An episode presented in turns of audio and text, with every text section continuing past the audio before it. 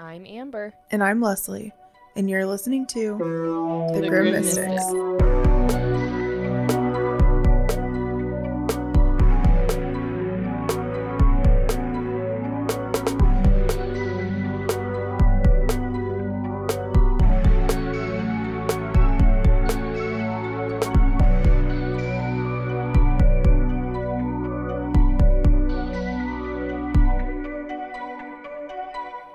Morning, Amber. Good morning. This is another morning pod that we're trying to, you know, crank out. It's because we have such extravagant social lives, obviously. We do. Yeah. I have to get ready for a lunch with my mother. Amber's ex- social life is way more than mine. yeah. The I we were talking about this before we started recording and the like three friends that I have miraculously always plan to do something on the same day, so it makes it seem like I'm very busy. but really I don't see them for like a month and a half and then they all have a party on the same day. Tis the season for parties. Yes. Yes. so, but Lesley, you wanted to say something about your poops before we get started today. About my oh my dogs. I was like, Your puppies, not I your. thought you said like my bowel movements, and I was like, I didn't say that I want to talk about my my bowel anyway, yeah, my Well, because Craig and I call them poops. so I forget that not everyone calls their puppies poops. I was like, when you I was literally like, what? anyway, um, Tell us about your bathroom. I just cleaned it. Um, Oh. no, my dogs are just like extra crazy right now. Don't ask me why. And my husband is sleeping because he works, you know, in the evenings. We all know this. So if you hear them, just you didn't, okay? Pretend you didn't. I honestly think it's funny when you hear, you know, a little. You can hear Avery every once in a while doing her little ear shake and some of our audio. Mhm. Which it makes us real. We're real people. We are recording this There you go. in our offices, and our dogs. I mean, my dogs have free roam of the house, so I'm not gonna limit Yep. them because of something we're doing. So you'll hear them unless and Avery's gonna really love it because I opened the windows in my office today and she's a creep and loves to look out the windows. So my dog will be heard today too. Okay, perfect. That makes me Yeah. feel better. Yeah. So and I mean Tucker's here. Oh no, he just left. You said peace. yeah, he's over it. Okay. Well, he he might come back, but he's a little more quiet because he's old and moves slower. So Oh, Yeah.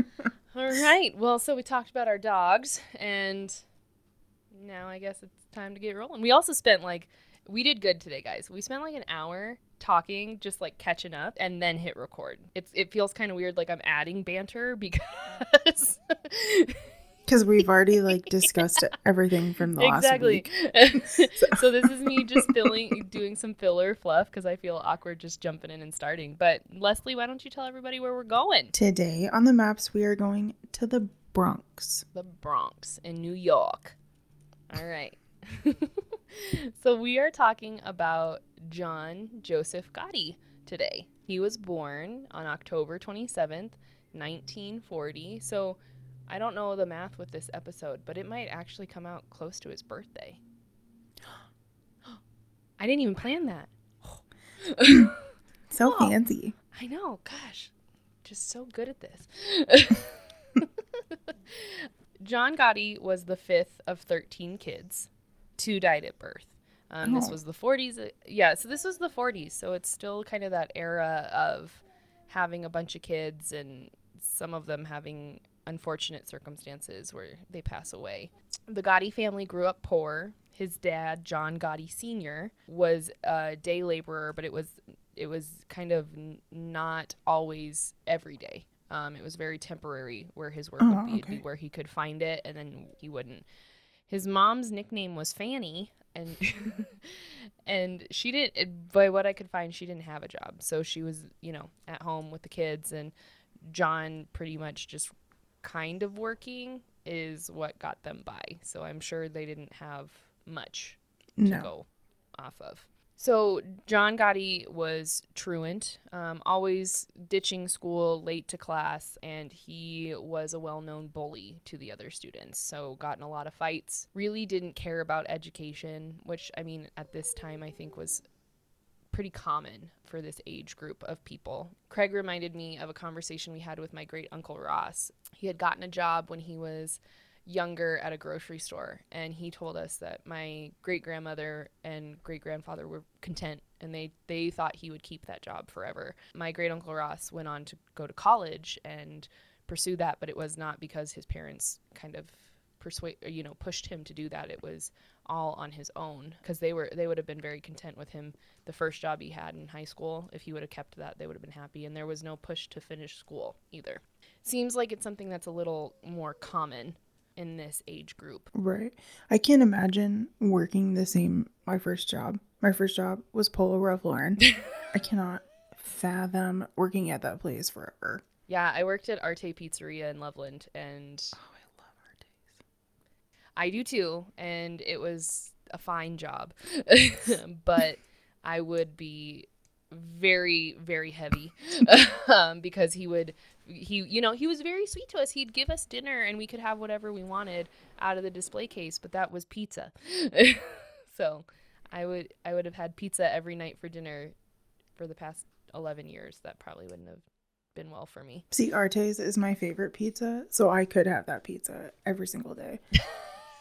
I just need like one slice of He- Hawaiian pizza and a pep and then a pizza roll, and I would be like totally good for life. the pizza rolls Oh, they're so Mhm. good. Well, back so for people who don't know, Arte Pizzeria is a place in Loveland that a gentleman named Enzo, he actually is from Italy and he came over and started a pizza place. And once upon a time, I thought I wanted to be a chef. I worked in a lot of kitchens around Loveland and I realized all of the chefs that I met were very angry and grumpy and I figured that wouldn't work out for my lifestyle. so, I quickly decided not to become a chef, but I remember telling Enzo that I wanted to be, and he said, Most chefs have a little bit of weight, and you're really concerned about being skinny. Do you think that'll work? Well, yeah, because you have to taste your food, make you sure do. it's good. Yeah, and he he was very quick to tell me like I shouldn't be a chef. I guess he saw something that I eventually saw later. But yeah, mine was more of the mood, not necessarily the weight. The weight. yeah. so That's yeah. funny. So once upon a time, I wanted to be a chef, but could you imagine? I couldn't. uh, Well, you hated Polo. Like they were horrible to you. I couldn't imagine you still working there. Well, you didn't really love. I mean, wasn't he kind of um aggressive on Yes. occasions? Yeah. Yes. So Uh, yelling, throwing things. Yes. yeah.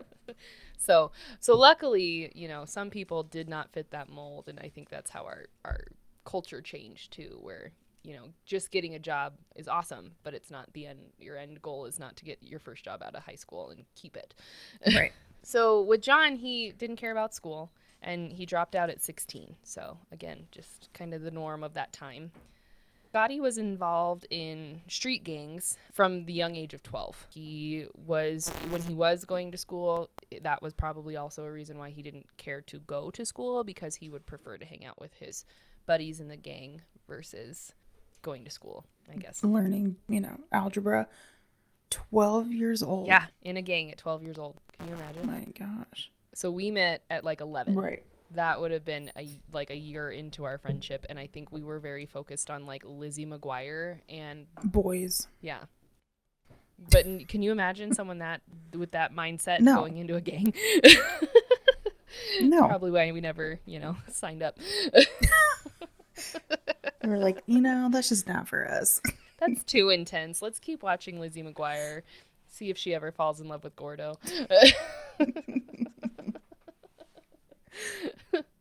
the gang that he was a part of was called the rockaway boys Oh. Yeah, I mean, you know, also kind of sounds like an a cappella group, but you know. Yes, it does. Gangs by night, acapella by day. Yeah, exactly. That's how they kept their their gang affiliates down. Exactly. At 14, John attempted to steal a cement mixer. So I got confused while I was watching this documentary and Craig was also with me. I thought it was like one of the big trucks Yeah. And then I got really concerned. So this next part, so imagine what I'm imagining right now: a cement mixer, a big truck. Ma'am, we're recording. You look very pretty, but go creep out your window again. Sorry. Both the dogs. Oh my gosh, all of them are just riled up today. So I'm imagining one of those big cement trucks that you don't want to drive behind because I'm always worried that they're gonna have like cement fall out onto my car. Some final destination. yes, it's irrelevant. It's not true, but I'm always worried about it. So then he stole the cement mixer from a construction site and it fell, crushing his toes, leaving a permanent limp. so I'm thinking the big truck, and I'm like, oh my god, that big barrel fell out of the truck and crushed his toes. Yeah. Craig informed me there are hand cement mixers Oh, that like have whe- wheels. fair enough. I will say when you first said a cement mixer, I was picturing the truck also. the truck. Yeah. Yeah. And I was like, I paused the, the thing and I was like, what the hell? How is he alive? Yeah, I was like, just his toes? How did that? so they're little handheld ones. They're still heavy, and you still have to like drag them, and they have wheels and all that. So he stole one of those. Why? There was no reason. He just wanted it. I guess, yeah. He they had it. He wanted it, um, but it did crush his toes, which left him with a permanent limp. So that was something that throughout his life was kind of unique to him, I guess. Okay. Gotti met his wife, Victoria, at a bar when he was in his early 20s, and they had five children Angela, Victoria, John Jr. So technically, John Jr. is John the Third because his dad's name was John, Okay. Frank, and Peter. And Peter was named after one of Gotti's brothers that had passed away. In his early late teens, early 20s, John also began running errands for capos, which are someone who is a little higher up in the Gambino family. Amber, is this connecting to last week's story? Oh my Lanta, you figured it out, you great detective, you. Well, you said Gambino, and we talked about the Gambinos. I did. To uh, foreshadow a little, John Gotti and Sammy the Bull knew each other. Oh my god, it's like parallel universe right now. I feel like everything's connecting. I know. That's why my clue was there are two sides to every story. Oh my god. I just we learned Sammy's side. I just got it.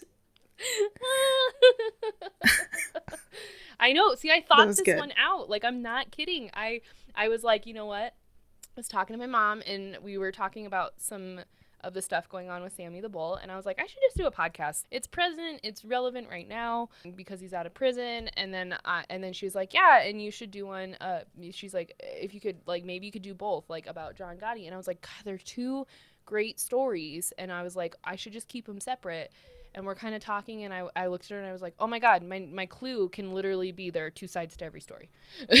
and she was like, yeah. Was she like, I'm I'm watching the magic happen. I'm watching it. yeah, she was just watching the, the stuff turn while we were on I 25. So this is the first time that my mom has also known about something ahead of time. Okay. Normally she doesn't ask, I don't tell, but I was trying to think through it with her. So my mom did know what was coming. Well, she can keep a secret, so we're good. She can, yes, yeah, she can. So yeah, so he was running errands for so Capos. I know I posted something about the lineup on the mob, the last Instagram post, but they still have they're the same thing and they have different names. So soldiers are below, and I believe capos are right above the soldiers, and then you got like the boss and the underboss and all that stuff. So they're they're not doing like the bitch work, but they're doing like a little bit of the bitch work. Okay. So John was not even in the mob. At this time, the Gambino family, they how it's worded is they had their books closed, so they weren't accepting new members. So John was just kind of a made man. He was he was friends of the mob, but he wasn't in the mob, and he was just running errands. So he was trying to just stay on their good side, and with that, they would you know pay him for the errands that he did, things like that. You know, errands are not going to pick up laundry or getting coffee. errands are a legal activity. so Oh. John, yeah, it wasn't like, let me be your assistant. so John was doing truck hijackings for the mob. Yeah. So I don't know how you're not in the mob and doing illegal activity. Like Seriously. I would I would rather make someone go run around and get my coffee instead of trust them to do something illegal and not rat me out. Like that's a lot of trust on someone who's not even in your family. Right. Yeah, it seems like I okay, all right. Because honestly, when you said errands, I thought it was like picking up laundry or like Mhm. delivering checks or whatever. Like, you know, Well, and this is why it's so confusing and hard to get into this because like they did that on purpose. When they're on the phone with John and they're like, "Hey, can you run an errand for me?" and then they give him an address. He knows it's a truck hijacking, but like they're doing it to cover their butts. right? If there's a bug or something, Yeah, so they're not outwardly saying like go do this crime. So it's really com it's complex when you start like looking into this. It's so interesting, but it's so complex because they're saying one thing and I do the same thing. I think, "Oh, like going to run errands." And then they're and then in the next sentence is truck hijacking and I'm like, "I wouldn't do that for someone I was willing to run errands for." well, and if he's not technically in, you know, in the family, he's probably not protected either. Like No. he would be if he were. Exactly. That and and they're not protected either because you know there are all these rules and oaths that you take when you become a member of the mob. He didn't take any of those so they're really trusting that he's not going to fuck them over and turn them in if he gets caught. Interesting. Hmm. right? He was arrested three times for hijacking and so the first two times he was let out on bail. And they were across the board. He would wait at the airport and hijack trucks that were coming in with deliveries. So you know it'd be like food to restock the airport stuff. Just re- anything that the airport ordered he would hijack those trucks and take and th- the mob would find something to do with them. The third time he was arrested he was not allowed bail and he was hijacking a truck full of cigarettes, which I mean, now cigarettes are really expensive. Back then, not so much, but still a hot commodity because more people smoked back then than they do now. I assume. Yeah, like everybody smoked, and I would say they were even more of a hot commodity now, because that was when it was it was like socially acceptable to like smoke all the time. You know what I mean? Even in like hospitals. So Yeah, yeah. Yeah. So it was something that was uh, much more in high demand than it would be now, which Yeah. is probably why cigarette costs have gone up because no one, not as many people are smoking them. Right. So. Uh, that is our uh, econ- economics class for you guys. I can't even say it. Thanks for coming to Econ Yeah. 150. One fifty. Yeah. Oh, yeah. I'm pretty sure I got pity passed in that class. Oh my god, I don't want to talk about Econ. I, Yeah, I know. Hated that class. I did too. I don't think anyone really likes it, and that was the class they saved for senior year. So if you got it your second semester and you failed it, you couldn't graduate. Like I thought that was so mean. Yeah, um that oh my god. This is a funny story. Not really. So when Amber our senior year and if you want to ke- choose to keep this out, you can. but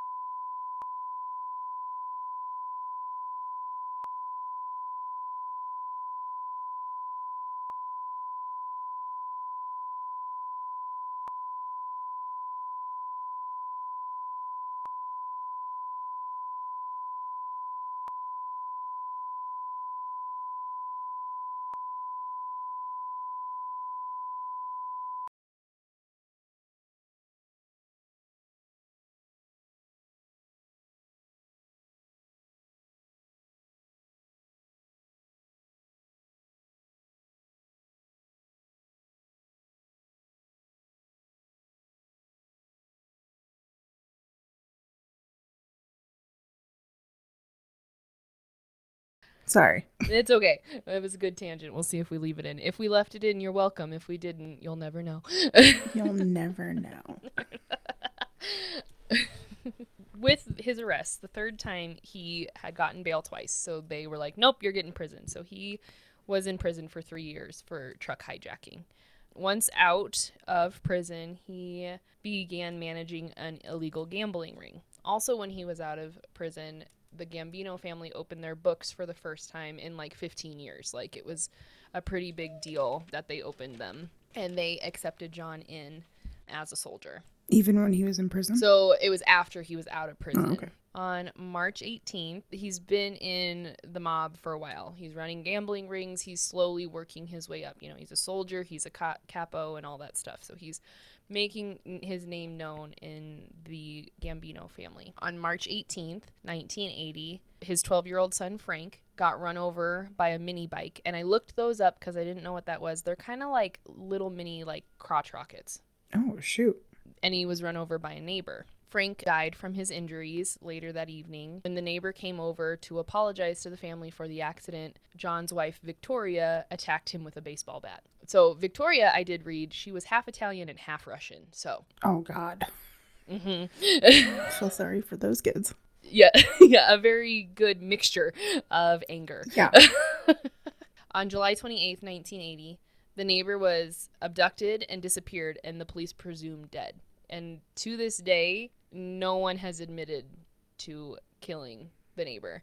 Actually, they thought, I mean, clearly they thought it would be Gotti because, you know, his son was murdered by on accident. So his son his son died based on these events. John was really smart because if he did call the hit or he he didn't do it himself, he might have called the hit and he took his family to Florida 3 days before this man went missing. So he, this person was Mhm. a man. This wasn't like a child. No, it was a grown man who was letting who was riding his bike around the neighborhood and I Frank, see. Okay. Frank got run over by it. Yeah. Hmm. So, even though, you know, Victoria seemed like she probably would be a really good asset to the mob with her baseball bat skills, John's life goal was to try to keep his family out of knowing about the mob or, you know, keep them separate from his time with the Gambino family. Kids are intuitive, like they know when something is different from other people at school. They, you know, John was rising a rising star in the mob, so he was like a celebrity in the neighborhood and the kids knew. And unfortunately, John's son, John III, so John Jr., eventually became a made man in 1982 and joined the, the Gambino family as well. He became a what? A maid man? So that's when they go from being just a friend into the mob. Okay. So yeah, and that's two years after Frank dies that he starts to, you know, pursue being in the mob. Okay. The Gambino family at the time was making $500 million per year with all of the, the things they were doing the illegal gambling rings, the prostitution, you know, the loan sharking, the being in, you know, taking over on uh, union stuff so that companies would have to pay them their union benefits versus like an actual union. And in this time, Paul Castellano is the boss of the Gambino family. You'll remember that name from our last episode about the mob. And Gotti thought that Castellano was greedy and he didn't have enough street cred with the family because Paul Castellano was very unique. He didn't go through the ranks like Gotti and Sammy were doing. You know, he didn't start out as a soldier. He started out higher up and became friends with the boss before him, and the boss before him died of natural causes and handed it over to Paul because they were close friends, not necessarily because he was respected in the family overall. Why did he start at a higher position? Because he was friends with the former boss. And we're back. More glitching. And I will say, I'm sorry. I think that beep is on my end. oh, do you have like a construction Can truck you or hear it? something? Yeah. Yeah, they're tearing up my street, so I literally can't tell Mm. them to stop. so sorry. Well, a street, a, it's okay. A street is important. Kinda. they should continue their work. How dare they? And I'm just so used to it that it didn't occur to me that it was going off until like right now. So sorry. No, you're fine. So you know, if it's been bothering you, now you know why.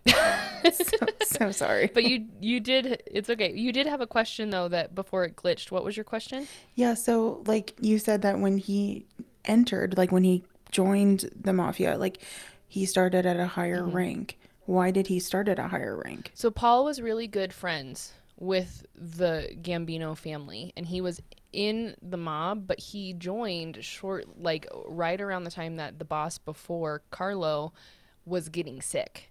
So he kind of just like made buddies with the boss I see. and he was in the mob. It's not like he was just a friend of the mob. He was in it, but he didn't like, you know, a lot of these guys they they started out as friends, then they were made, then they were soldiers, then they were cap like capos, you know, like they kind of had to build go up their ranks. Paul was just very, you know, lucky and charismatic and got really close with Carlo, you know, close to the time that he was, you know, I see. getting older and ailing. So then Carlo, you know, kind of went off script and instead of making his underboss the boss, he chose Paul. So that kind of caused some hostility for some people, but also a lot of people respected Carlo and whatever he decided was what he decided. So, Okay. I understand. And one more question. I said mafia. Yeah. You said mob. What's the difference? there isn't. It's just a different Oh, okay. word. They mean the same thing. Again, it's one of those things where two words mean the same exact shit, but we're hearing both of them. Okay. Perfect. Gotti was feeling that Paul hadn't paid his dues. He was greedy with that $500 million being made per year within the family. Which, again, from our last podcast, Sammy the Bull said Paul had so much money he didn't know what to do with it. Like he was buying stupid shit. So, like, it kind of tracks. Mm-hmm. Also, Gotti had expanded into heroin dealing. Now, he did not deal himself, but he, you know, he's so if we're looking at the tiers, the soldiers are below the capos. So he's got people below him doing this, even though Paul banned any drug sales or pushing or anything like that, which we talked about last time. Mm-hmm. Paul even went so far as threatening people with death if they were caught dealing. Goodness. So, anti-drug. You know, he he stood with the what what was that thing we used to do with the red ribbons? Dare. Just say no. yeah, dare. he Paul was very uh, active in dare. It's a good program. So yeah, prostitution, gambling, you know, all that other stuff, cheating on his wife, he didn't care. But dare, he was a part of. well, and wasn't it they were fine with drugs, but they didn't want it in their communities? Is that what it was? They kind of just p- said no across Okay. the board. So it was kind of, they definitely didn't want it in their community, which is also part of what the mob did. They kept their community safe from other, you know, Irish, Russian, Polish mobs coming mm-hmm. in and doing stuff like that. But it was pretty much just, they were more focused on booze I see. at, at this time. Okay. It's easy to leak stuff in from other communities. So they Paul's goal was just to shut it down and say no completely. But that was the main way that Gotti was making money. so Right. Gotti wasn't happy with this. So he had a group of people that were planning to overthrow Paul. So I'm going to throw a couple of names out and we won't hear a bunch of them, but these were the main four men who were a part of Gotti's plan. There was Gotti and then the co- he had two capos who were in with the plan. His one was Frank DeCicco Okay. and the other was Jophus jo- Joseph. Oh God, Jophus Joseph Armone, Okay. and then he had two soldiers, Sammy Gravano and Robert DiBernardo. So I thought this was interesting too. John got accepted into the Gambino family after Sammy did, but John moved up faster than Sammy did. Yeah, that's kind of interesting. Yeah, so Sammy got it, you know, because Sammy was in the mob for a couple of years before John was. Or, I mean, well, at least 10 because he got in before the books were closed.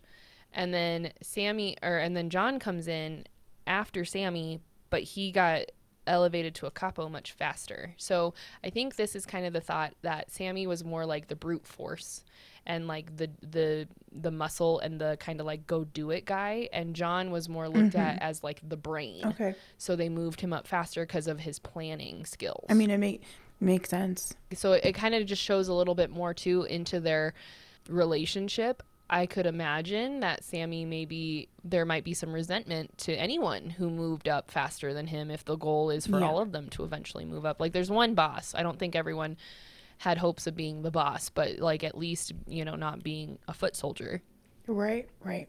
Because if you look at the totem pole too, the soldiers are the ones that kind of do more prison time because they want to keep, you know, the higher ups safer.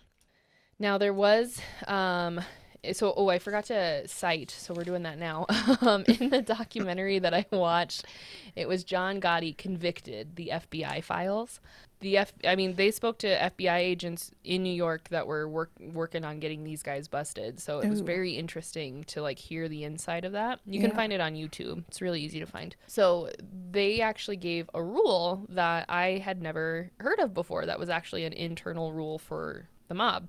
A boss of a family can only be killed with approval of a majority of the family. So it's also called the commission which is like everyone below the boss. So you have to get a majority ruling. So you have to get everybody in the family together and take a vote. And if all of them agree that the boss should be killed, then you can.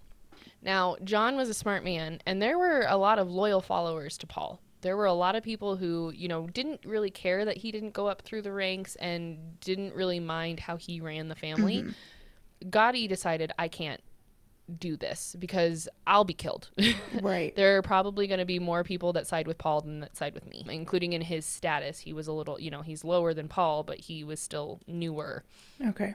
Gotti decided to find a loophole.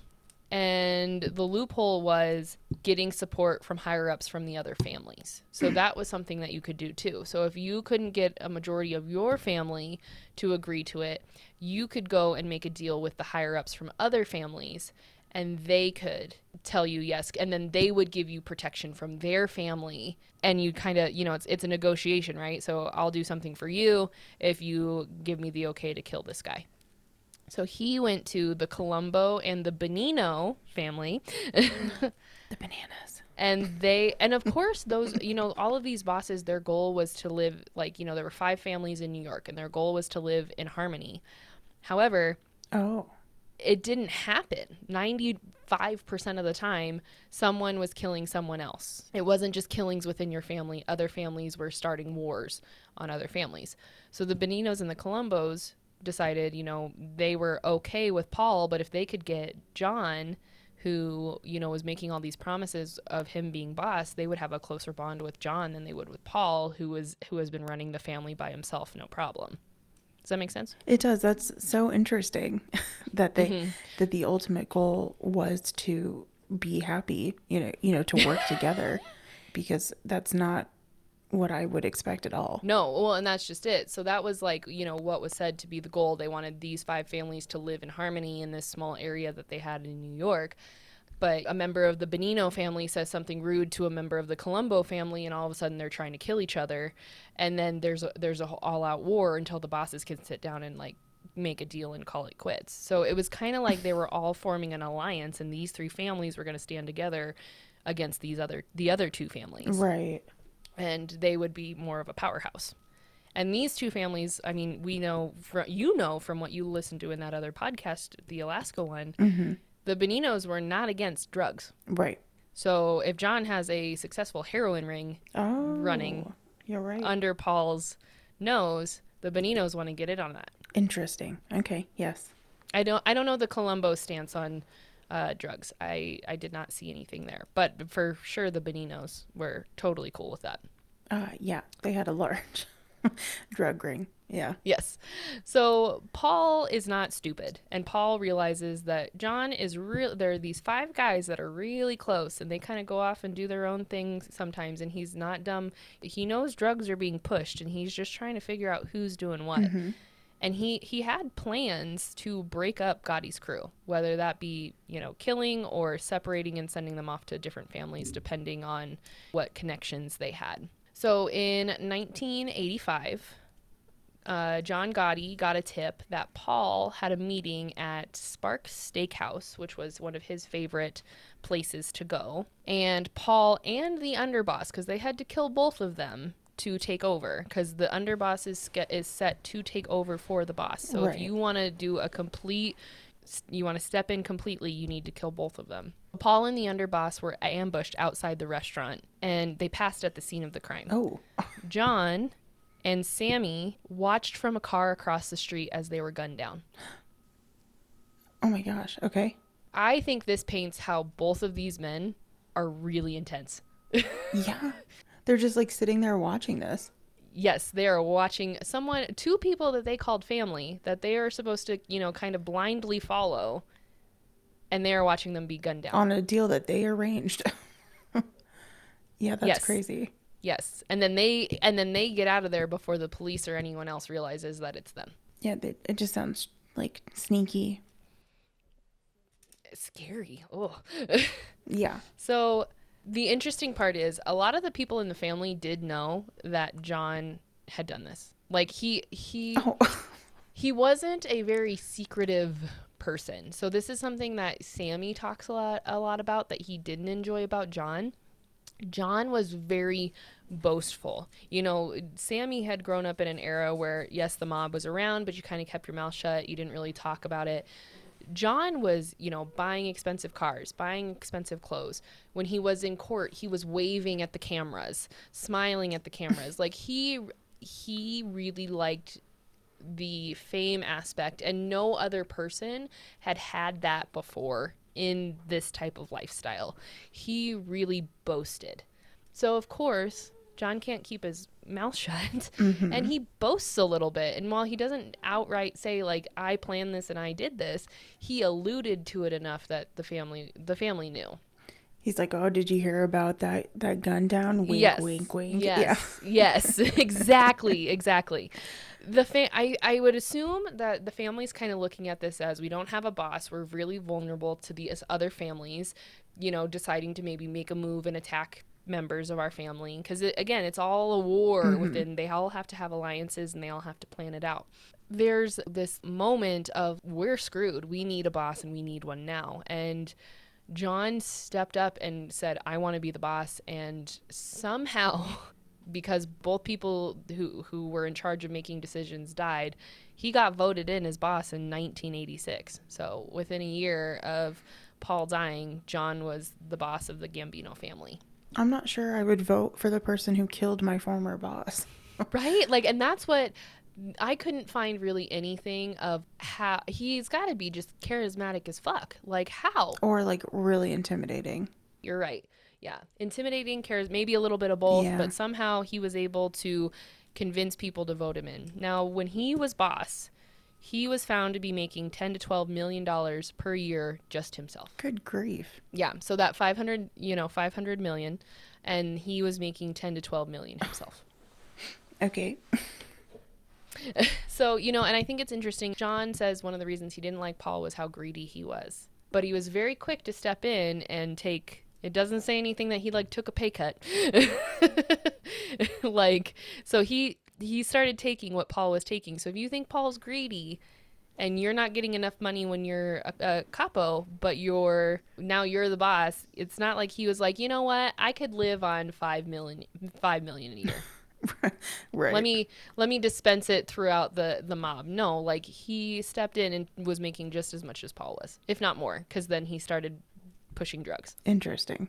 Okay. so the new rule was the gambino family members were banned from accepting plea bargains that acknowledged the existence of the organization so john was already thinking ahead it's not if the FBI was watching him. He knew they were. So he was planning ahead. If they can't acknowledge that this organization exists because it's a exists because it's a rule, he could weasel out of a lot of stuff because no man was going to rat out the family, and they and they didn't. Like they took this rule to heart, and no, like people got arrested, and they were adamant that the the Gambino family was not a thing anymore Right. after Paul died. Huh. You know, it seems like he just this family, you know, your family, like this aspect of like doing things for each other and it's a family, but like yet it just seems like so selfish and they're so like his motives are so self-centered. Like it's just interesting to me. Yes, you are completely correct. you know, it's it's this whole big spectrum of we're a family and we don't rat each other out and we all want to coexist happily, you know, the five families. But then oh, you said something, you know, inappro you you know, you hit on my wife. You you did something inappropriate. Well, now I need to kill you. It's very contradictive of what they preach. Well, and like for me it's like he's he's saying like, "Oh, you know, this is for the family, this is for all of us," but really it's for him. Oh yeah. To, you know what he I mean? just was yeah oh no completely he kind of just like masked it as it's for the family but it, it was all it was all in the end what benefited him you're completely correct So weird. Okay. Yeah. I just can't wrap my I just can't wrap my mind around it. N- well, and no one can. Like, even, I, I mean, the only thing I can assume is that it was happening in the moment and, like, we're looking at it from the outside. Right. You know? So, like, maybe, and, like, not everyone knew everything that was going on. It's not like John Gotti went down to the, you know, newest soldier and was, all right, here, here are our finances. Of course, right. here's here's that so my only assumption is this was all happening so much behind the scenes that like people were unaware of how much it was benefiting him versus them. Yeah. I mean, they must have. Very interesting. this acknowledgement and this new rule people listened to as well. They thought it was to preface it like we were saying this is to help the family. You don't tell any fbi agent police agent whatever anybody. You don't tell them that we are a thing. We are in the shadows. For all they know it died with paul. We're done. And people listened to it. So then John Gotti got a nickname in the media because he was still, you know, getting arrested. I think I counted. He got arrested seven times Oh, in his lifetime he got arrested eight times in the mob okay. and he he got a nickname in the media and his nickname was teflon don because nothing could stick to him you know they would arrest him for racketeering and he would weasel his way out of it and it was uh, also because he had backing from just general public because of how hmm. i guess suave maybe he was wa- waving at the cameras kind of walking around town like he was hot shit it, it got a lot of random people to like him and it was really hard for them to find juries that weren't tampered oh, with Oh, geez. because of everyone knowing who he was. And he made a point of having jurors visited by mob members and whether it was polite, like, because I mean, I could see it both ways. I Mhm, could. I could see them going to him being like, "Oh, John, you know him. He's so sweet. You know, they're just they're just going after him because they they're biased. They don't they don't like him, so they're going after him." Or the more intimidating route of like, Shut up. Yeah, right. kill you if yeah if you say you know against so it was really hard for the courts to find unbiased jurors he got you know he got to everyone he was a very charismatic man like there are a ton of pictures online you'll have to google of him just like smiling as he's in cuffs I did. He looks like a yes psychopath. he does but like he was suave at the time I'm I'm just wondering like for the community if they felt like he was benefiting them, maybe that's why they liked him so much. I don't know. I mean, it was a very anti-police time um, with a lot of communities. So yeah, someone who's making their own money, and again, all of these guys, they did. They put a lot of money back into the community as well. It's kind of like this gray area where they're doing great things for the community and they're donating money to schools and all this stuff, but also they're like Right. murdering people. But it is also their own people. It's it's the men in the mob. It's not people really outside of it, uh, minus the people who maybe resisted, but it's just so interesting to me. it's a lot. it is. How he was acting, waving to the cameras, being kind of like this public, like, I, I can almost associate it with like Robin Hood. Like steal from the rich to give to the poor. So people Yeah. liked him because he was giving the FBI and the police a hard time, and they kind of like glazed past like the bad shit that he did almost. right. So this is pissing the FBI off.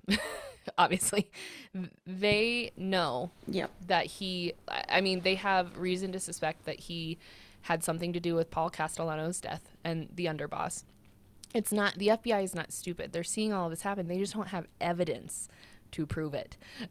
so mm. they began okay. trying to bug areas that Gotti frequented. So they one of his favorite restaurants they bugged the front and then they realized while they're sitting in the front that they'd hear Gotti get up and leave and he wouldn't come back. So then they realized the restaurant had a back room that they were going to. Mm. So then they got the back room bugged. And I I you know, they kind of glazed over. I don't know how the FBI did it.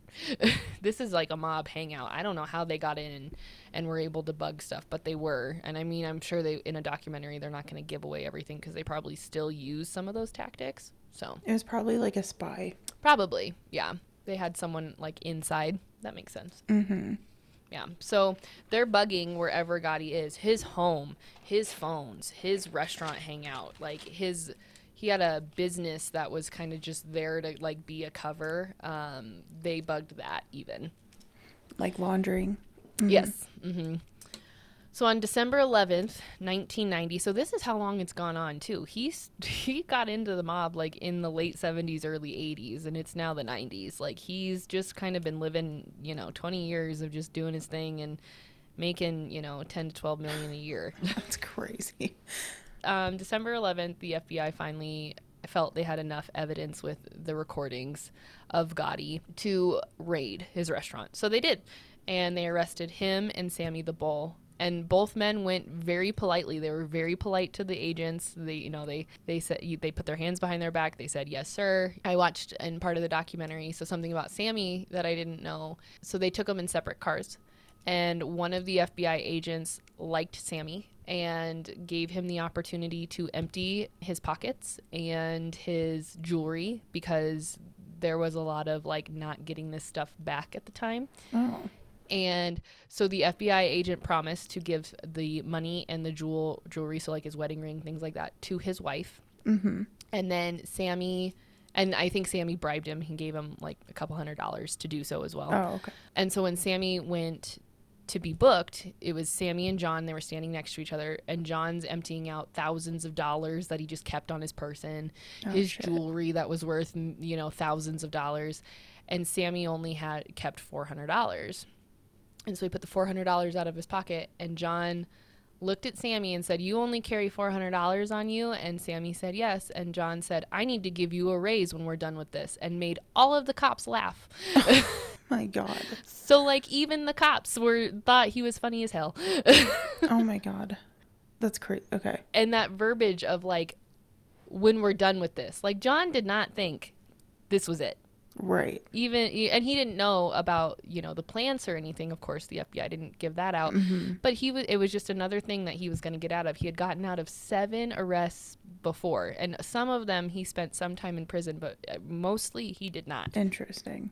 It's like um I'm like there are true crime stories of like football players or you know like the the big I don't know like a, someone important yeah in people. a town and they're just like written off like oh it's okay you know they think it's Mhm. so funny and yeah it's just Yeah. that's interesting that that they all laughed about it Well, and I think too, locally, John had done that. You know, he had been able to get out of things, Yeah. but now it was the FBI, and the FBI wasn't fucking around anymore.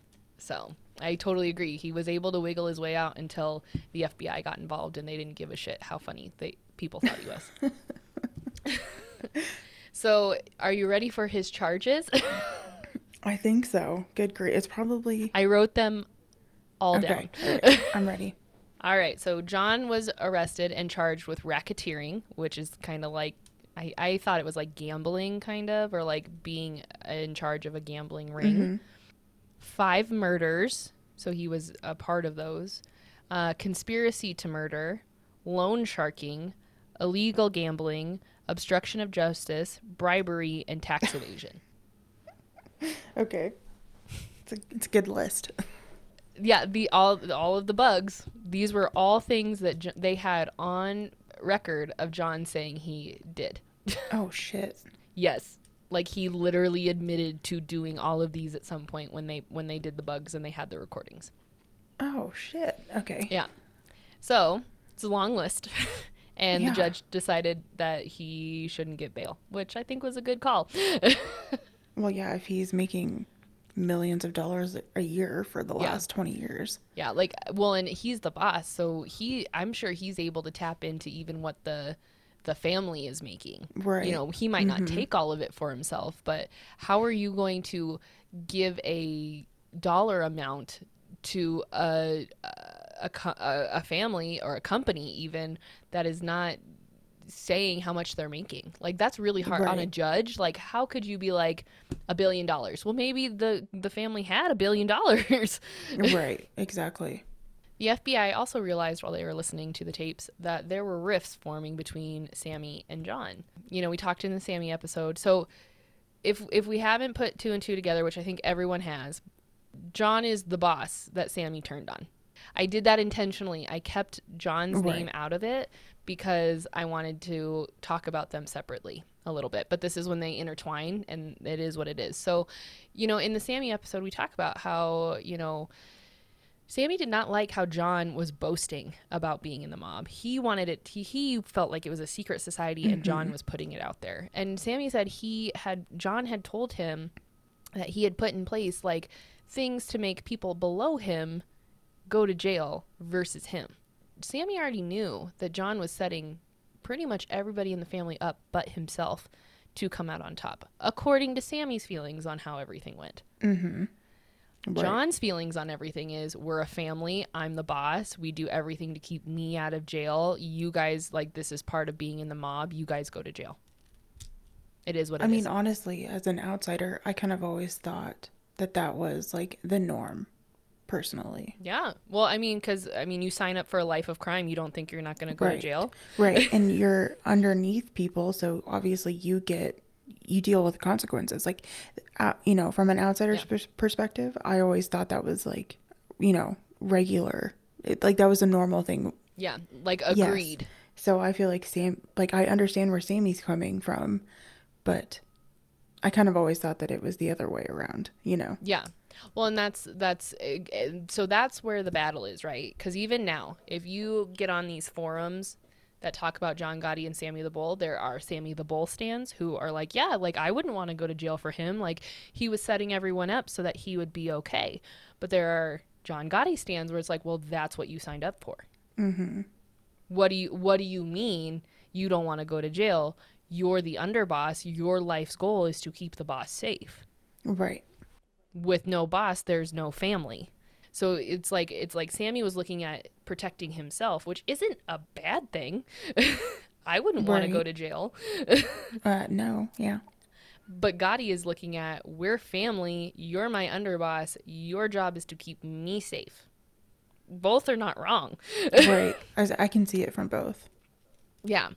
And like for me, you know, I grew up watching Mob Wives, so I watched Karen Gravano. Well, uh, John Gotti's daughter Victoria had her own show long, long time ago, way before Mob Wives on MTV called Go- Growing Up Gotti. One of the f- like it was in the era of like the Gene Simmons family jewels, so like very early reality TV.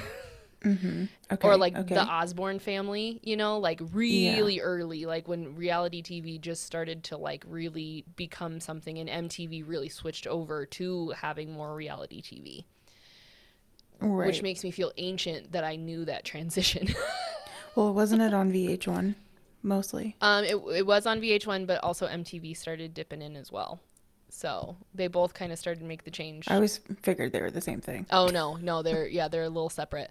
So growing up, Gotti was on MTV, and then uh, Mob Wives Okay. was on VH1. So so even that, like, they're two separate Ooh. companies, you know, supporting. So Victoria, Victoria's show was really about her and her sons dealing with like you know family members going to jail and stuff like that. But like this has started not only like our stands like you know some people are john's side some people are sammy's side karen and victoria can't be around each other at all Oh God. you know and karen's younger than I mean- victoria but like victoria has threatened karen's life multiple times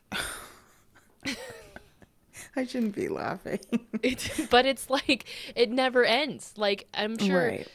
Karen has a daughter, Victoria's got sons. I'm sure they don't fuck with each other. like Right. It's like the Hatfields and the McCoys. Like you just never you're never going to Get over it. Mm-hmm. yeah. Because Victoria's mad that because eventually we already learned Sam Sammy flips Yep. and sends John to jail. So Victoria's mad about that. Yep. Karen's mad because everyone's calling her dad a rat when you know he did he's a rat that's that's set in stone. Like you sign up you say these rules and these oaths and he when push came to shove he wasn't willing to go down with the mm-hmm. ship. And he put it on John. But also preservation is a human instinct. And like I don't I mean I I don't know what I would do in that situation. I don't know if I love anyone blindly enough to take the fall for fulfilling their plans I definitely don't love anyone enough, but I don't want to be shanked in prison. So Well, and yeah, and that's like the thing. So I don't know. It's very interesting yeah. because they're both sides are not in the wrong by any means. Right. It's just, Mm-hmm. un, you know, unfortunately, these two people had very different mindsets, and so when you put them together, they didn't do what the other one wanted. so so, so that's kind of what it is. What a mess. Oh, huge mess. I couldn't imagine being in New York at this time. No. on the tapes, the jury was able to listen to the tapes and everything, and they had Gotti discussing the Gambino family business, murders he approved, confirming animosity between himself and Paul Castellano. So that was motive. Oh shit. Okay. There was host- there was hostility between them. They had motive. So they had bugged him for years. Yeah. If they are listening back to when Gotti was discussing how him and Paul were not getting along. Mm-hmm. Right. That's what I was just thinking too. So what was interesting with this was John also felt that Sammy was greedy. John's word is greedy. Paul was greedy, Sammy's greedy, but really like John's the one making 12 million a year. Right. So he felt Sammy was greedy and he also attempted to frame Sammy as the main force that was caused by uh, causing some of the murders. So I don't know if John knew he was bugged or if John was just trying to cover his ass with whoever he was talking to, but he was literally telling them Sammy's going rogue. He's doing his own murders. Interesting. He probably had some idea or thought that there was a bug or, a rat, you know, and he was trying to like cover his his tracks, see who the rat was. Yeah. Yeah. And well, and even as a leader, I wonder if sometimes he was spreading lies to see mm-hmm. if they got back to him. Cause then, like, you know, if you tell a person, you know, Joe Schmo, like, the sky is green, and you tell Patricia that the sky is purple, and if one of those gets mm. back to you, then you know Joe or Patricia told someone else and it went through Right. the line. So I wonder if he was even just spreading fake information to see if it got back to him to see if someone was not keeping a secret for him. That'd be pretty smart, honestly. Well, I feel like I would be paranoid enough if if I know that I killed the boss before me. yeah. I'm I, you would be hyper aware of like this could happen That's to a me. good point. Whether people are willing to do it or not, it could happen to mm-hmm. me. Exactly. That's a good point. So, yeah. So I think he just was like manipulating the whole family personally. Gross. So something that was interesting about this case. So Sammy Flips, which you heard in our last podcast, and you if you don't remember, go back and listen. By January 1992, they had finally picked a jury and decided to go ahead with the court proceedings. Now, this is the first time in New York history that an entire jury was sequestered for the entire hearing. Oh shit. Wouldn't that suck? Well, it's probably because they're afraid that they can't trust anyone. Well, John had ties to the mob still. Yep. People were still loyal to him. So, of course, they would go and probably try to intimidate people in the jury. Mm-hmm. And also, they didn't want John to be able to schmooze his way out of this. So, they like locked down for months, which would suck. God, that'd be crazy. Yeah. So on March 2nd, Sammy testifies, and the main things that he kind of bulleted for um, everybody. He confirmed that John Gotti was the boss of the Gambino family, and the Gambino family, in fact, was still running. He tricked you. yeah. Whoops. he gave out details for the plans of Paul's murder, things that only, you know, someone involved would know. Mm-hmm. And he also implicated Gotti in four murders. And we know Sammy also admitted to 19 murders. So he said that Gotti was a part of four, you know, he was able to prove Gotti was a part of four of those 19. Okay. Oh gosh. So Gotti got really hostile during, uh, while in court during all of this. He stood up and called Sammy profane, profane names while Sammy was testifying. He threatened the jury while they were in front of him. He threatened the judge. He threatened everybody. They actually had to threaten him with not being able to sit in on court hearings. It's like he was like losing his shit. Yes. Like he was this suave, debonair man who would wave at the cameras, but then when he realized his plans were backfiring, he became that mean, hostile man that was probably hidden from the public, at least. Right. That's ugh. Okay. Mm-hmm. That's probably pretty scary. to like I would shit my pants. well, to just have this idea that this person, you know, is so nice and says sir when he's being mm-hmm. arrested and and then all of a sudden he's mm-hmm. like screaming and saying, you know, threatening everyone. Yeah, that was mm-hmm. probably It's like a Jekyll and Yes, Hyde situation. exactly. Yeah. Which also goes to show, you know, these guys they put on this front and they seem so sweet and innocent and then they just they can flip and that's clearly how they are murderers. Right. I couldn't murder someone cuz there is no other side to me, like I am me. Right. Exactly. But these guys are able to flip back and forth between those people so so frequently. Ugh. It's terrifying. That is Yeah. terrifying. Yeah. So, jury got sequestered in January on April 2nd, 1992. So that's four months of being in a hotel and not being able to watch TV, talk to anyone, nothing. Yeah. Could you? I could not imagine Like no radio, nothing. Yeah. nothing. Yeah, like I don't even know with high profile cases, I would assume that you should have the right to talk to your family, but also that's not sequestering if you do. Right. Exactly. So I don't know. I don't know the rules with that. I don't know. And this was such a high profile case. They probably made their own rules for this shit. Well, I'm pretty sure, like you said, they just sit in a hotel room and talk to each other. Like they can't mm-hmm. talk to anyone else. Mm-hmm. Yeah, I mean, I so so then that too, four months of maybe not talking to your family. It just seems crazy. It does seem crazy, but like I've always wanted to get jury duty, and now that I'm, well, I I won't be able to now, and so I'm so disappointed. Like being on a fucking, like being on this case for four months would be like my jury duty dream. right, I'd be so excited. Yeah, like ecstasy, right? Like just a total high. I know, I agree.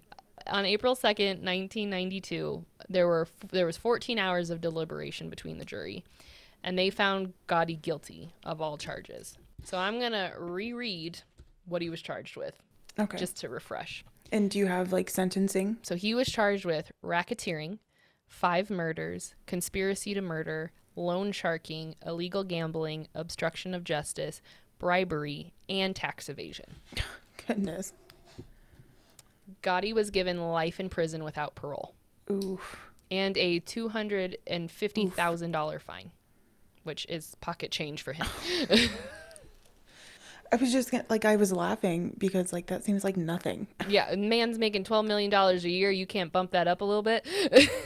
Well, for like all those charges, that's the max that you could give. yes. Come on. You, we, we know he makes $12 million a year. Like, at least round it up to 500000 or something. Yeah. Okay. So there was something that an FBI spokesperson said because he this uh, gentleman and I did not write his name down. I apologize, but he was it was his goal to get Gotti, like it was his life, and he hated Okay. how boastful Gotti was and how much the public loved him. And he hated that he got the nickname Teflon Don. So he had a quote from an article The Teflon is gone. The Don is covered in Velcro and all the charges stuck. Ooh. Gave me shivers.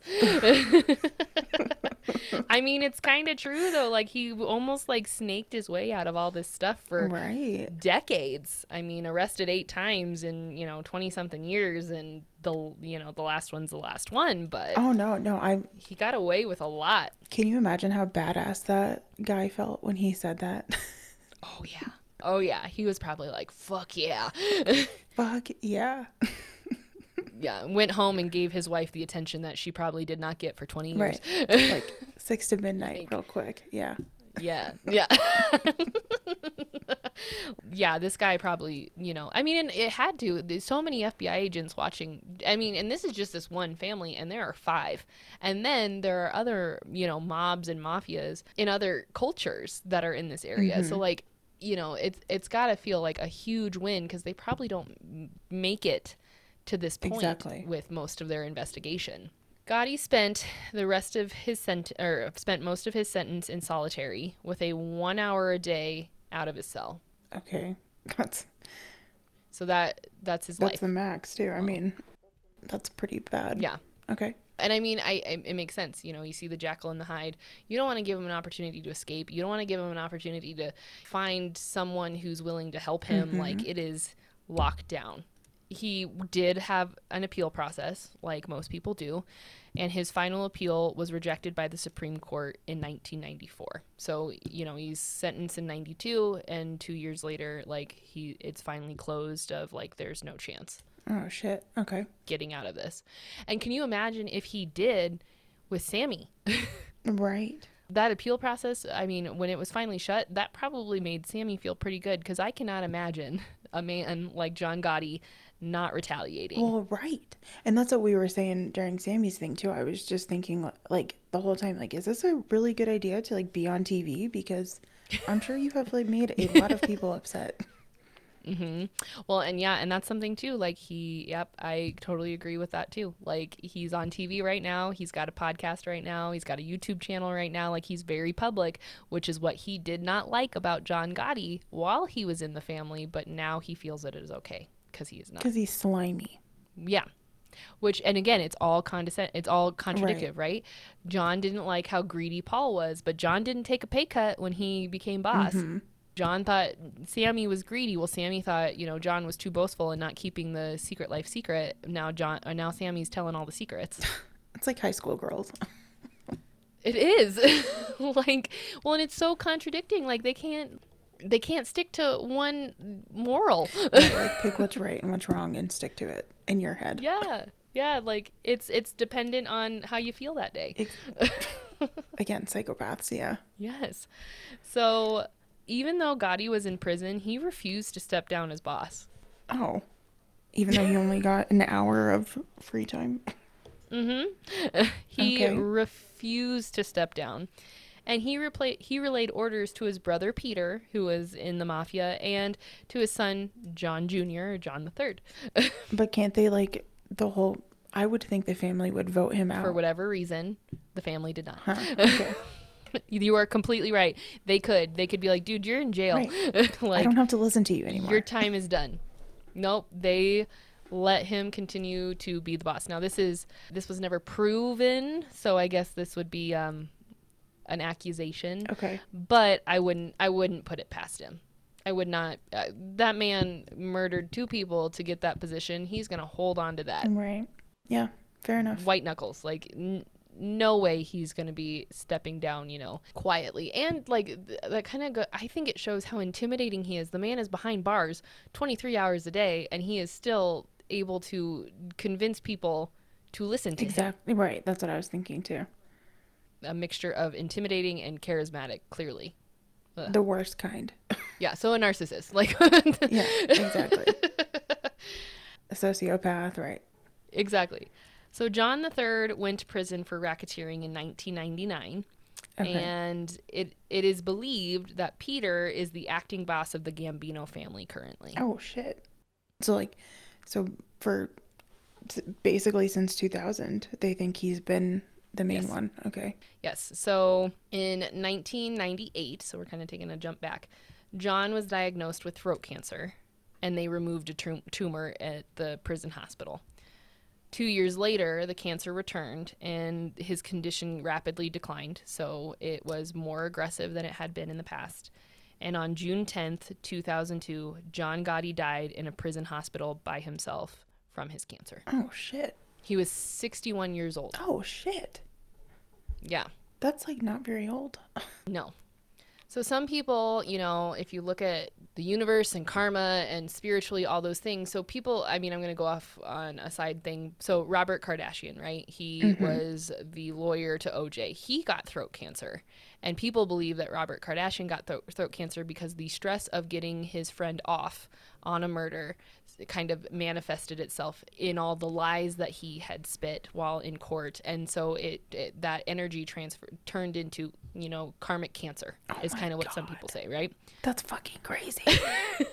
so i mean if you look at it that way too john gotti spewing lies only covering his himself like you could also kind of put that thought process on John as well. Oh and God. I mean and I mean I wouldn't be uh, it would be even more intense or crazy if Sammy the Bull got throat cancer. Seriously. I'm not wishing that on anyone, but he's the one who, you know, or tongue cancer, or something with the mouth because he's the one who was a rat and let all of it kind of out. But they, you know, there's that kind of mindset to think like these really bad guys their karma is the you know type of disease they get later in life. Who was practicing witchcraft in the mob?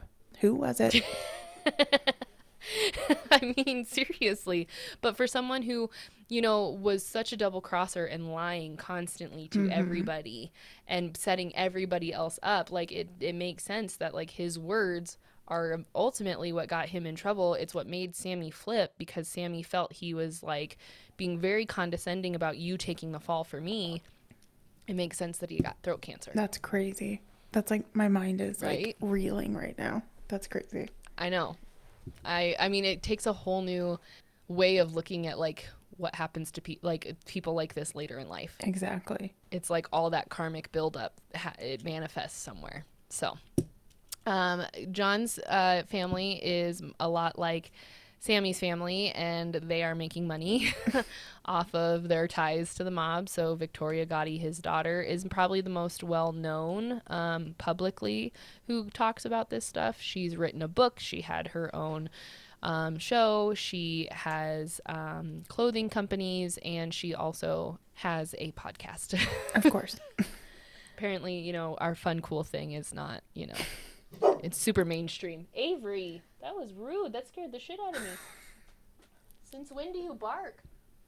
There's nothing out there. it's a ghost. Like you're barking at our, if you're barking at our tree, sister. Okay, go lay down. Go. I'm almost done. Go lay down. It's a ghost. It, probably. Or Craig left his Washington State Cougs flag up and it's flapping into the, her vision. Mm-hmm. Yeah. Because, you know, Cougs won, so we had to put the flag up. boo. I know. I well, I remind him that I I am a CU fan. like Right. that is something that your mom and you passed on to me growing up, and I have you know taken the Washington State uh, Cougs as my team based on my marriage. But I found a CU sticker and I was like, "Can I put this on the beer fridge?" And he was like, "No." So I have to like be private about it. That's okay. They're probably better than us, so. Well, I mean, they're three and six, so I don't. Oh, so we're equally as bad. yeah, yeah. It's I've hopped from one bad train to the other, and I just have to, for my marriage, I have to be a part of it. There you go. But yeah, so this is the story of John Gotti. Now that you have both stories, what do you think, Lesley? Tell me your thoughts. Um, okay, first of all, great job. This was probably Thank you. so much research. I can't even fathom. It was. Um, yeah, I super good job. Um, honestly, I think they're both freaking slimy snakes. Um, yes. I think Sammy is maybe more likable because he back to like what we were saying during his episode. It's hard to find a character you like when nobody is the consistent good guy, right? Mm-hmm. Um but from my standpoint like because Sammy helped police and helped the FBI like I think he's more redeemable. He's a more likable character. Mm-hmm. Mm-hmm. But I don't like either of them. Well, and that's something too that I think is interesting. I think Sammy, I think the same thing about Sammy, but also he's the one that's talking. Who's to say, you know, if John were still alive or, you know, I know he had a life sentence, but who's to say that, you know, him speaking up? I mean, I, we we'll never know the other side, right? Right? That's true. Yeah, like John was never able to go public. He went straight to jail. Yeah, that's true. I mean, I I guess we we know where he stood of as far as like I'm the boss, you're my worker bee, like you, which again I think is logical also, but yeah. Mm-hmm. I don't. That's crazy. The whole the whole mob world is just so fascinating to me. Well, and these are just two people who were a part of, you know, Sammy was a part of two families. He was part of the Colombo family and the Gambino family, and then John was solely Gambino family. So these are two people in two mob families. It, it was probably happening all across the board. These guys were just the most famous. Right. I guess it's more fascinating because I just don't understand. You're fa- like family first, but then I'm gonna kill you because you looked at me the wrong way. Like, I don't understand their sense of mm-hmm. loyalty. There isn't Yeah. to themselves. you know, you put it you put it down on the line. They might they'll have loyalty to themselves and like their children. I would assume, but even that, you know, Gotti wanted to keep his family separate, but his young eh, one of his sons got tied up in the life. And literally ran it for a while. Yeah, and as the boss, John is the deciding factor on who is in the mob. Oh. So if he wants to keep his family separate, you know, like these, you know, people bring like the the boss is the final decision. Like a lot of people might bring people in and want them to, but the boss is the one who gives it the okay. Interesting. like that part kind of irks me too because it's like you you want to keep it separate from the family, but then you approve your son. Right. Like you obviously don't need it that separate. Yeah, like if it were you know, if I put myself in that mindset of I want to keep my family safe, I want to keep this separate. I would never be a part of a mob or anything like that, but if I let's just Mhm, right. hypothetically I would say no. right. No, no, no, no, no. No matter how many times this kid asks, no. If you want to sign up, you sign up elsewhere. I am not going to be the reason that you are in the mob. I can't control you going to other families and asking, but I can fucking say no for mine. Right. Well, and I'm, maybe he was saying like he didn't want him to go to someone else, so he that's why he accepted him. But I, either way, And and that's yeah, that's an option too. But still, I just if you want if you're so worried about your family, one, you shouldn't be in a lifestyle Right. like this if you in my opinion if you have a family because all this did was it took two men away from their families and left you know their wives that didn't work to kind of put the right, pieces back for together themselves. hmm and their children to just be alone so but yeah Holy that's shit.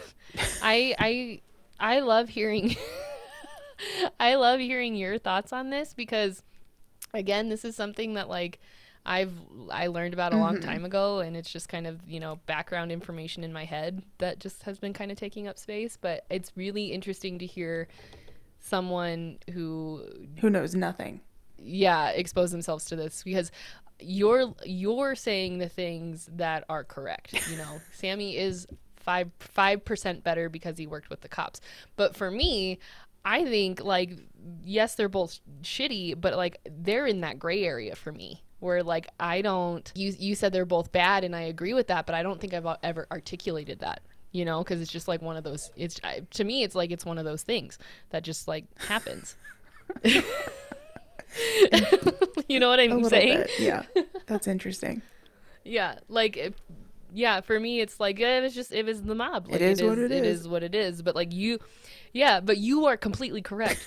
they like the police were right in infiltrating this, and I don't like dislike the police for it, but also I'm like, well, they were helping the community, Like mind your business, right? Like kinda, yeah. I understand. which is a horrible mindset to be in as a person. you know, like I don't idolize these people, but I mean, I I bought the books, I watched the shows, like Right. I listened to Sammy's podcast in between this, like That's funny. so I am contributing to the problem and I don't really feel guilty about it. Well, I'll offset you because I've never purchased shit. So I'll See, yeah. See, you're my balance in life. That's why that's why we have each there other. you go. So I like the way you think. I hope to someday think like you. Well, I, I think you do. I mean, yeah.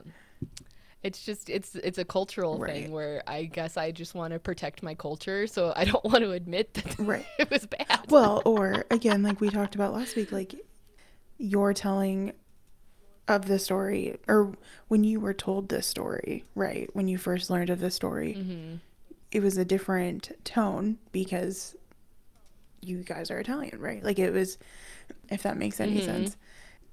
It does, yeah. No, that's completely it. And I'm, you know, older. I'm almost, I'm, I'm older. I'm an adult. I mean, I'm 28 years old. So Mhm. me hearing this with all of my life experience, the tone is different. So it like, you know, it's just all Mhm. based off of experiences and how we were raised Yeah. and things like that.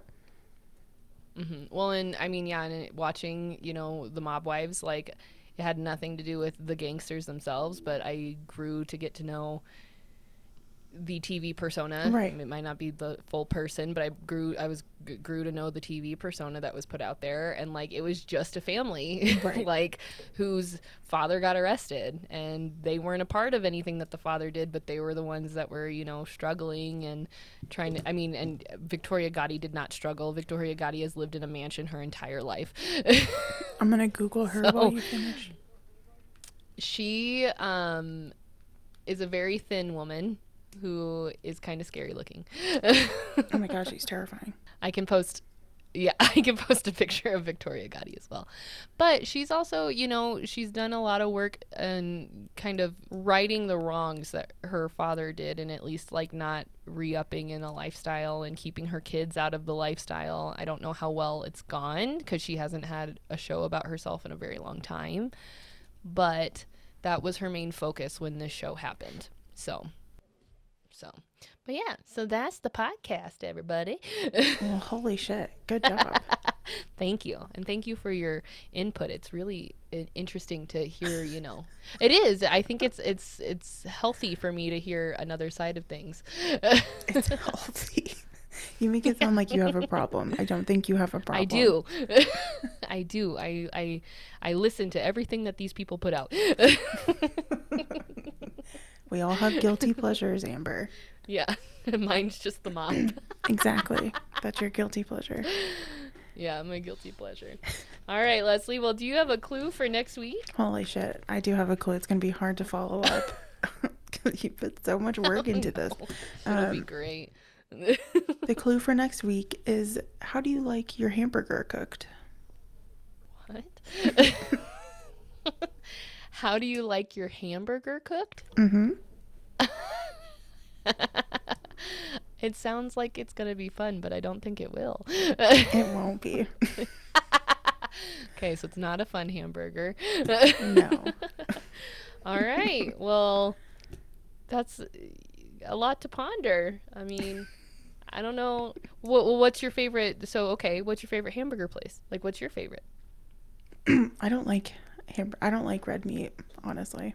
You don't? No, I mean I I'll, don't know if I knew that about you. I'll eat it, but like yeah, it's not I don't I never like pick red meat. Oh, okay. So what do you get like if you're, you know, feeling like a bum, what's your fast food go to then? Um well, it depends on my I love Taco Bell. I love their chicken quesadilla. okay. I could eat Taco Bell's chicken quesadilla for like every meal. but like my if I need something like greasy and ridiculous, I'll get a chicken sandwich from Wendy's. Oh, that's a good one. Okay. hmm That's a good one. That makes sense. What's yours? Wh- What do you like? Well, it's horrible.